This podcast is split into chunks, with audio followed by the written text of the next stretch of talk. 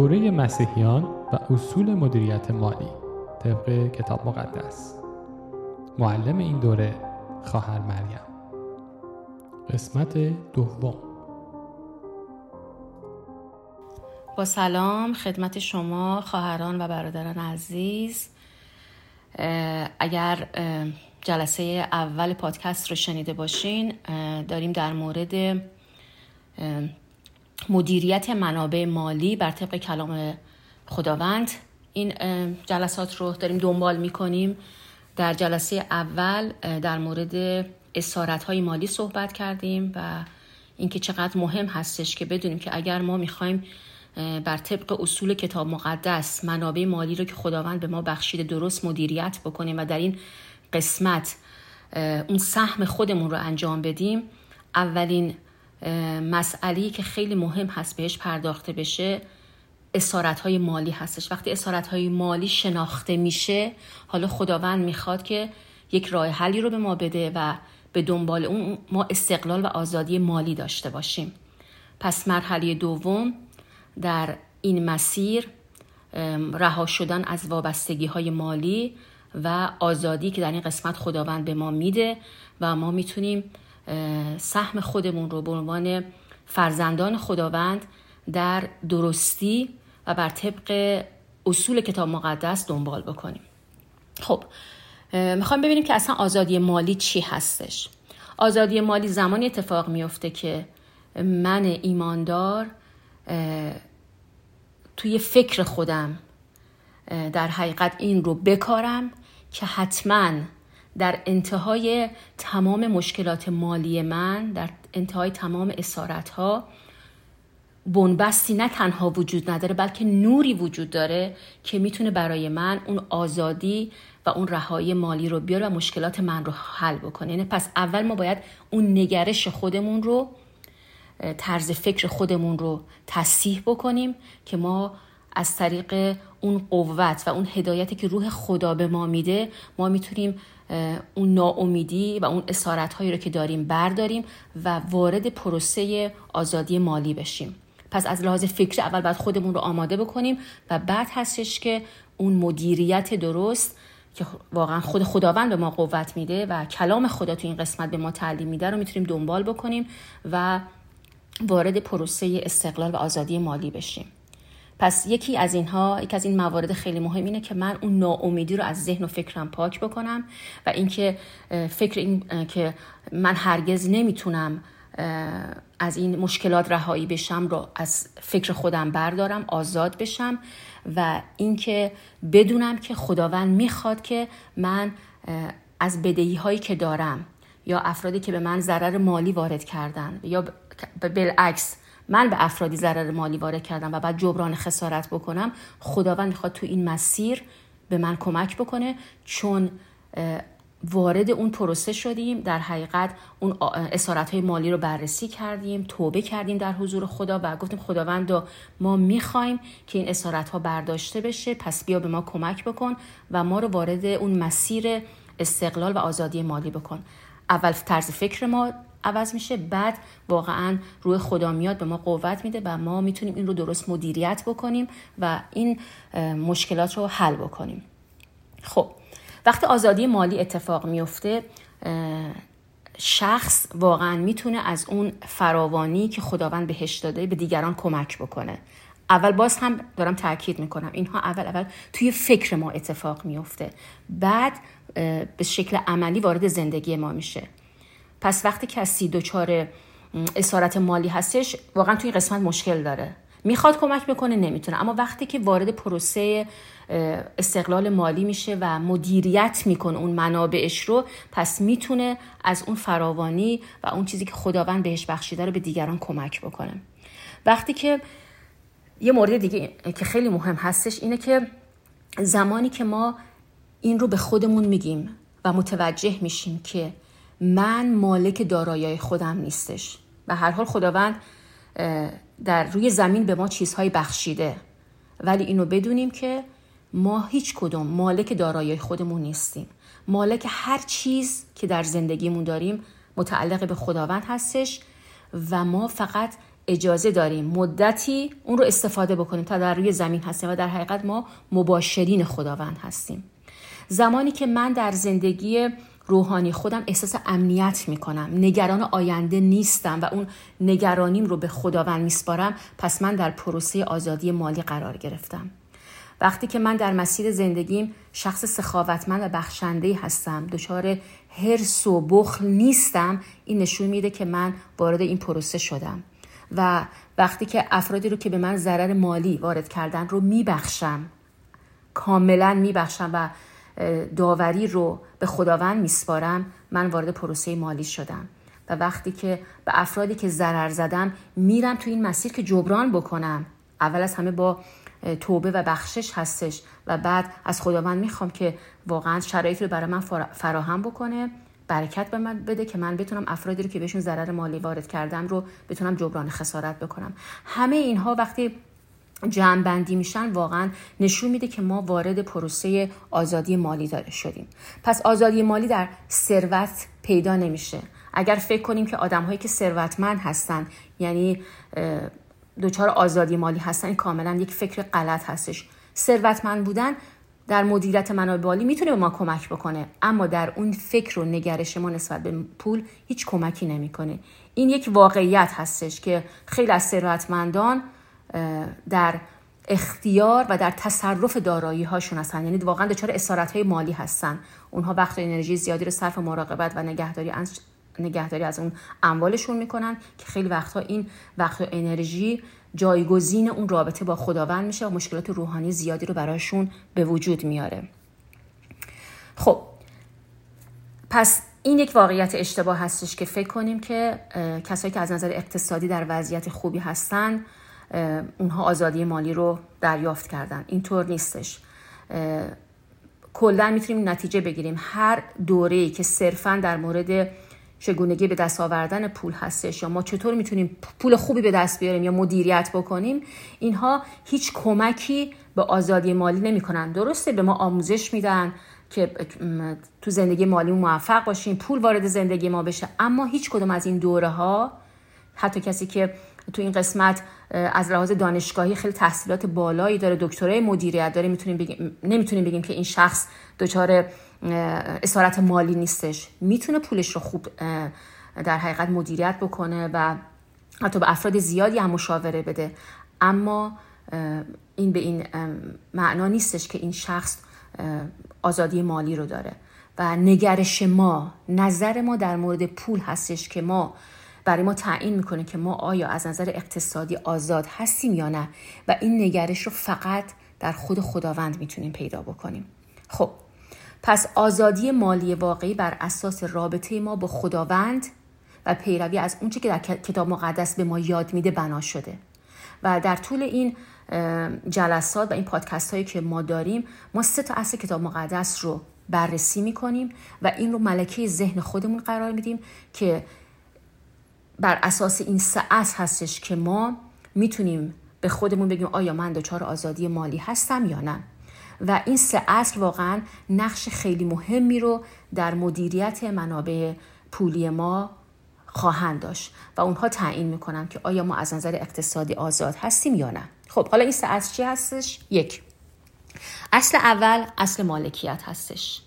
یعنی خداوند مالک همه چیز هستش. اصل دوم اصل قناعت. یعنی چی؟ یعنی که ما از اون چی که خداوند به ما داده راضی و قانع باشیم. و اصل سوم اصل هدیه دادن و بخشش و سخاوتمندی هستش.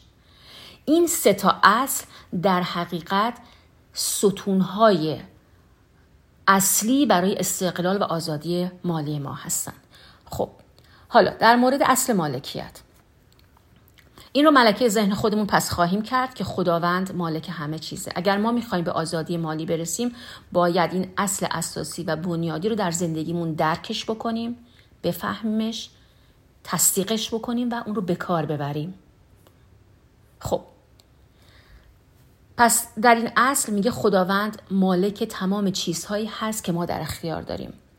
آیات زیادی در کتاب مقدس در این مورد اشاره شده. در اینجا من به دو تا آیه اشاره می کنم در کتاب مزمور و تصنیه در مزمور پنجاه آیات 9 تا 12 کلام خدا میگه. میگه گوساله از خانه تو نمی‌گیرم و بزی از آغلت زیرا تمامی حیوانات جنگل از آن منند و چهارپایانی نیست که بر هزاران کوهند.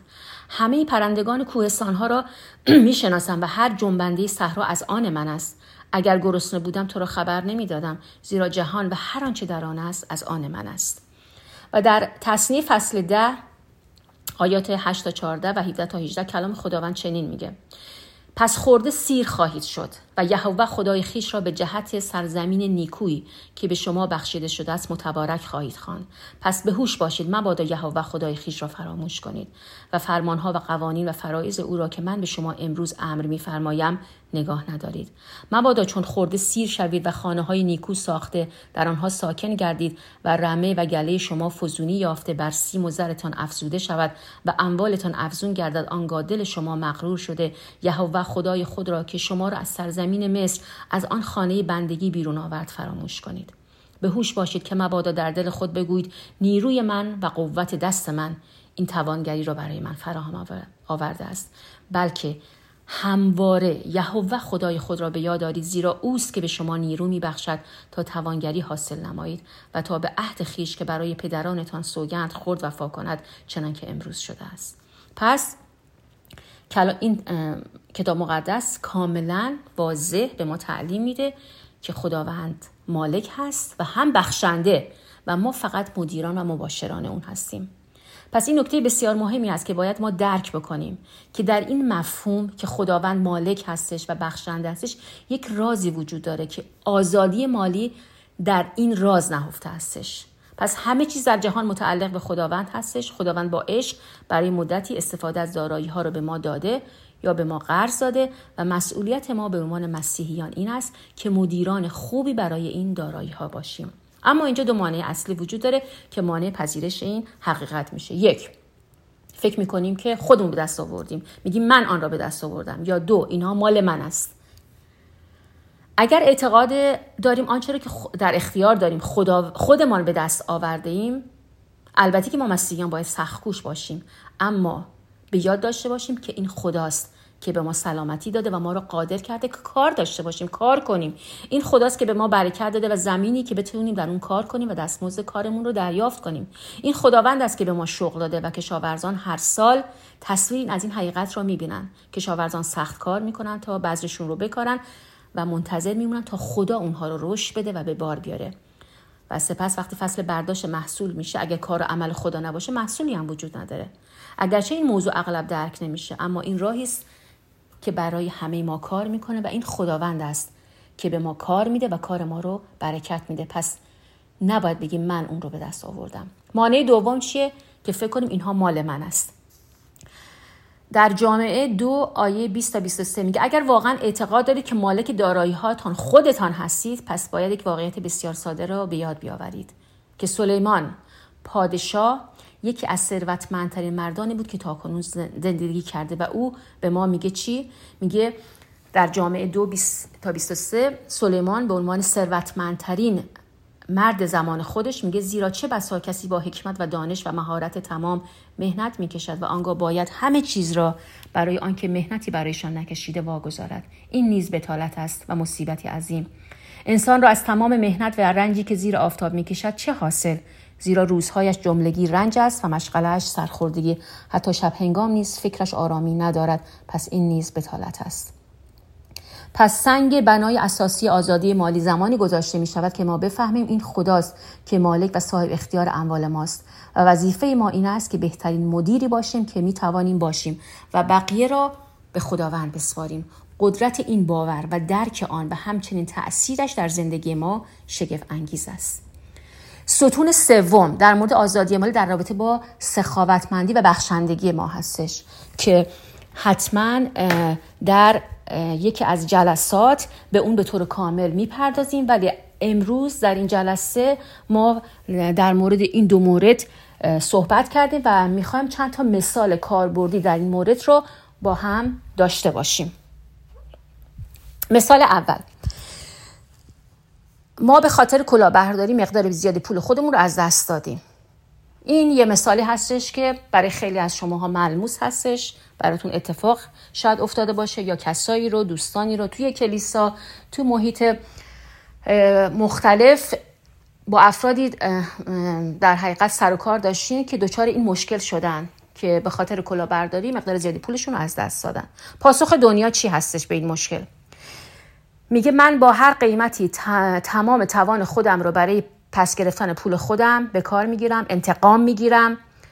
و ممکنه موفق باشیم ممکنه نباشیم اما در پس این یک خشم یک تلخی و حتی شبهایی رو با بیخوابی با کابوس در حقیقت سر و کار داریم و ممکنه که مشکلات جسمی مشکلات روانی برای ما به وجود بیاد و دچار صدمات خیلی شدید جسمی آسیب های روحی روانی بشیم. اما پاسخ کلام خدا و ما به عنوان یک مسیحی چی هستش؟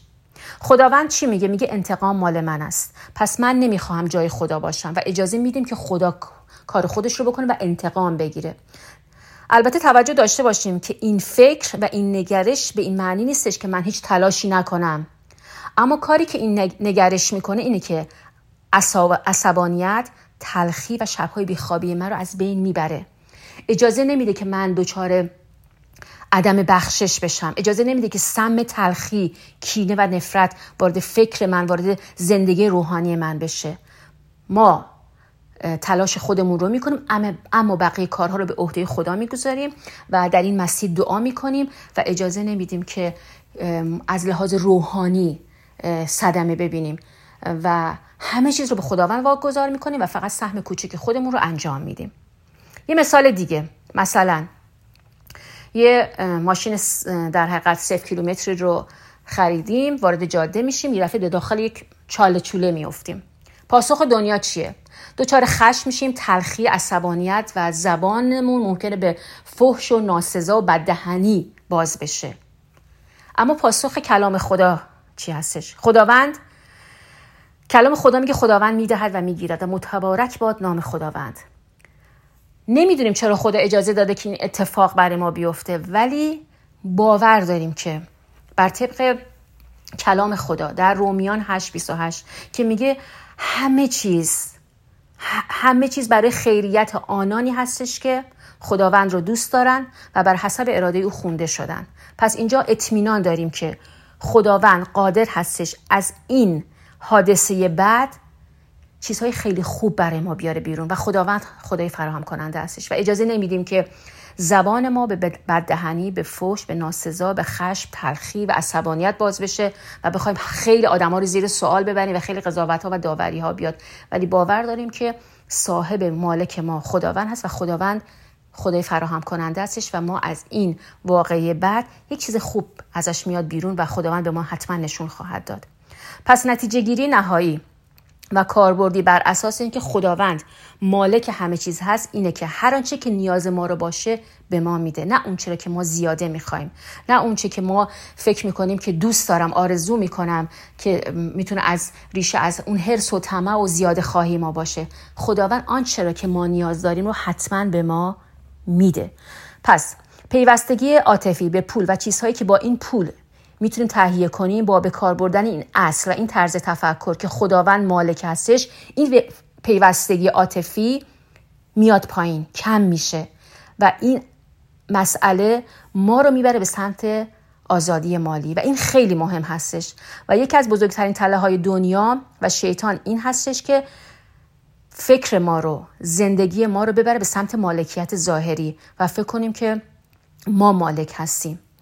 در صورتی که کلام خدا کاملا این رو به ما در حقیقت آموزش میده که مالک همه چیز خدا هستش و خداوند هستش که با توجه به نیازهای ما عمل می‌کنن چند تا مثال دیگه هم می‌خوام در مورد مسئله رهایی از بندهای مالی و استقلال مالی رو با هم دیگه داشته باشیم. خب میریم یک ماشینی رو در ماشین صفر کیلومتری رو با وام بانکی ما می‌خریم. در صورتی که نیاز ما هم نبوده. این آرزوی ما بوده. در حقیقت خواهش دل ما بوده. این کار رو می‌کنیم. اما بعد از این مدت متوجه میشیم که به خاطر که وامش رو پرداخت بکنم باید زیادتر کار بکنم اضافه کار باید داشته باشم و این اضافه کاری اینقدر وقت ما رو می‌گیره که اولا که اصلا فرصت نمیشه زیاد از این ماشین استفاده بکنیم و اینکه چیزی که در حقیقت می‌خواستیم باعث آسایش و رفاه ما بشه باعث اسارت و بند برای ما میشه. دستی که خداوند دارایی هایی با ما میده تا بتونیم خردمندانه اونها رو مدیریت کنیم. خداوند می‌خواد ما رو از بندهای مالی از بدهی ها دور باشیم. هیچ وقت نمی‌خواد ما رو ببره زیر بار قرض های سنگین و بدهی های زیاد. و خرید چیزی که توانایی پرداخت اون رو نداریم و مورد نیاز ما نیست اصلا عاقلانه نیست پس خیلی باید مراقب باشیم که از خودمون رو وارد تله ها و دام هایی نکنیم که ما رو ببره به سمت اسارت های مالی. یه مورد دیگه مثلا می‌تونیم مثال بزنیم اینه که ما یه خونه جدید می‌خریم و اینقدر نگران درست کردن خونه جدید میشیم که حتی زمان رفتن به کلیسا مشارکت و مطالعه کلام خدا رو از ما می‌گیره. یعنی یک اسارت روحانی بند روحانی رو برای ما اینجا به وجود میاره. و ما هرگز نباید بذاریم داشته های ما خدای ما و بت ما بشن و جایگزین رابطه ما با خدا بشن. خداوند می‌خواد ما رو از بندهای روحانی جدا بکنه چون نجات ابدی ما در اینجا می‌تونه واقعا در معرض خطر باشه و هرگز نباید اجازه بدیم که دارایی های ما بین ما و خداوند قرار بگیرن. پس نکته خیلی مهم که در آخر می‌خوام بهش اشاره بکنیم این هستش که دونستن این که چه کاری باید انجام بدیم یا چه کاری انجام ندیم به معنای انجام آن نیست. شاید خیلی از ماها که الان داریم پادکست رو میشنیم بگیم خب من اینا رو می‌دونم. همه اینا رو می‌دونم که اگر این کارو بکنم برای من اسارت مالی میاره اگر این کارو بکنم باعث آزادی مالی من میشه. دونستن یک طرف قضیه هست که بسیار مهمه اما دونستن به معنی این نیست که من دارم اونو انجام میدم. اینجا خداوند می‌خواد ما اینهایی که داریم الان یاد می‌گیریم رو انجامش بدیم. پس اینجا خداوند می‌خواد ما رو ملزم می‌کنه که یک تصمیم جدی بگیریم با قوت روح القدس که بتونیم این چیزهایی رو که یاد گرفتیم و اونها رو در زندگی شخصی خودمون پیادش بکنیم. خب ممکنه تا به حال تصمیم های زیادی رو گرفتیم و عهدی بستیم و اون رو شکستیم. ولی خداوند اینجا با فیض و رحمت خودش واقعا می‌خواد بیاد ما رو ببخشه و بگه می‌تونین دوباره یک شروع جدید داشته باشین. و می‌خواد راهنمایی های اساسی رو برای ما فراهم بکنه. و در صورت عدم موفقیت خطاهای ما رو خداوند میبخشه و قدرت مورد نیاز برای انجام این راهنمایی و این ها رو نیز به ما میده. و از طریق کلامش و هدایت روی خودش به ما میگه که اگر می‌خوایم آزادی مالی کامل داشته باشیم باید از مسیرهای اشتباهی که رفتیم و برگردیم و سرانجام همه امور به خداوند ختم میشه. این جلسه هم به پایان رسید و قبل از اینکه از شما عزیزان خدافزی کنم می‌خوایم با هم دیگه دعا بکنیم در این زمینه و از خداوند بخوایم که بیاد به ما قوت بده قدرت بده که بتونیم با یک تصمیم گیری درست آزادی مالی رو در زندگی های روحانیمون داشته باشیم. خداوند تو رو شکرت می‌کنم پدر آسمانی بر این درسی که به ما دادی ای خداوندا. شکرت می‌کنم ای روح القدس عزیزم که قوت و قدرت تو هستش که می‌تونه ما رو در این مسیر هدایت بکنه. پس امروز در این ساعت در نام عیسی مسیح دعا می‌کنیم که اعلام می‌کنیم که ما می‌خوایم ای خداوندا که تو اول باشی تو مالک همه چیز باشی ای خداوندا. پس ضعف ما رو ببخش ای خداوندا و در این مسیر به ما قوت بده ما رو مس کن که بتونیم قدم به قدم مسائل مالیمون رو ای خداوند درست مدیریت بکنیم از اسارت ها آزاد شده و وارد یک استقلال مالی بشیم و همواره به خودمون اعلام بکنیم که تو مالک هستی و ما مباشرین تو هستیم ای خداوند و خداوند فیض ببخش که به آن چیزهایی که به ما دادی خداوند در قناعت در قناعت بمانیم. همونطور که پولس رسول گفت که در قناعت منفعت بسیار هستش ای خداوندا. و ما می‌خوایم خداوند در این مسیر با قوت تو ای خداوندا این تصمیم درست رو در زندگیمون بگیریم و برای آنچه که تو در زندگی به ما بخشیدی خداوندا قانع باشیم راضی باشیم شکرگزار باشیم ای خداوندا. و همینطور در این مسیر خداوندا واقعا سخاوتمند و بخشنده برای پادشاهی و برای ملکوت تو قدم برداریم. شکرت می‌کنم خداوندا. مرسی برای درسی که به ما دادی خداوندا. ممنون تو هستیم. به نام عیسی مسیح. آمین آمین آمین. مرسی عزیزان. خدا برکتتون بده. خدا نگهدار. تا جلسه بعد. بسیار ممنونیم که در این قسمت همراه ما بودید. امیدوارم که مطالب امروز برای شما مفید بوده باشه. و خوشحال میشیم که ما رو به دوستان و آشنایانتون هم معرفی بکنید. و اگر سوال داشتید یا پیشنهاد و نظر می‌تونید به آدرس ایمیل info at soundlifeglobal.com برای ما ایمیل ارسال بکنید و ما با شما در تماس خواهیم بود. تا قسمت بعدی خدا نگهدار شما.